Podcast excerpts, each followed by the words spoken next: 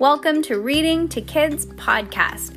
I'm your host, Jenna, And I'm your host, Peyton. and we're here to read to you or with you. We know that sometimes moms and dads don't always have the time or the motivation to read to their kids each night, and we know how important it is. So, on those nights that you're not in the mood, we're going to do it for you. Can't wait to read with you. Good job, Peyton. High five.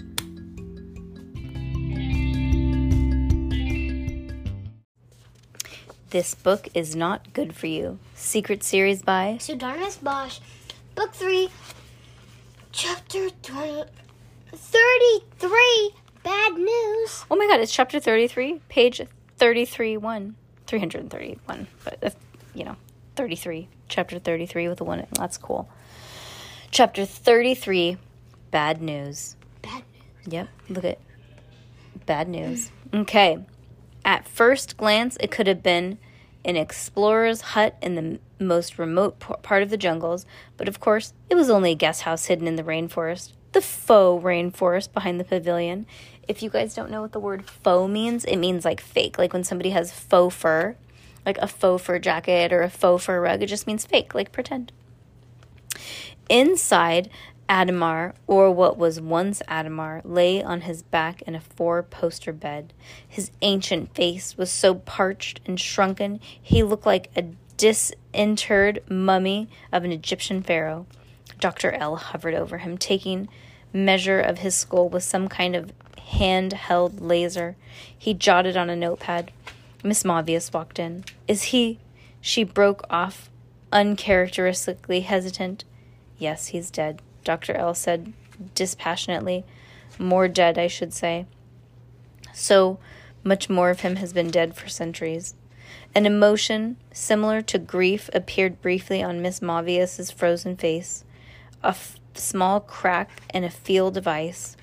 If only he could have lasted another day. We are so close. Slowly, she moved to the bedside to look down at Itamar. He's the oldest person. I don't know if he's the person. Did they dig up the Pharaoh's grave? No, they didn't. I don't remember who Itamar is. Slowly, she moved the, beside his bed and looked down at Itamar. I did cry over that horse, she whispered. It's just that I never let anyone see. Dr. L raised an eyebrow. You? Cry? What are you talking about?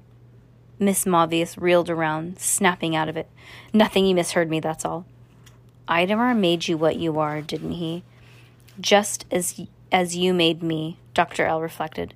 I wonder what I will feel when you die. Mrs. Mavius's cold eyes flashed. I will never die. Doctor, madam, a bald man, the grim van driver who identified himself earlier as the Wild World operations manager. Well, she doesn't know if she will get in a car crash or something. Yeah, that's true. Um, entered at the office. I'm sorry to have to tell you this, but the girl and her mother, they've escaped. Mrs. Mavius glared. Then why are you wasting your time here? Find them. I assume all of the children are being rounded up? Don't worry, we're on it. But there's one more thing.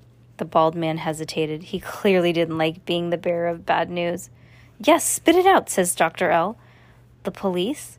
They've been asking questions at the Wild World offices. They seem to know a lot. The police? scoffed Mrs. Mavius. What do we care about the police? Well, you may not care, but I don't want to end up in jail, said the bald man, agitated. Why?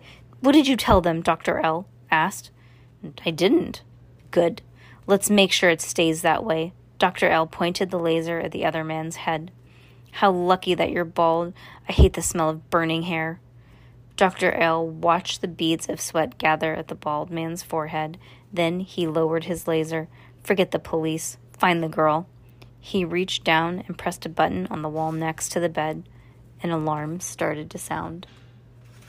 Ugh.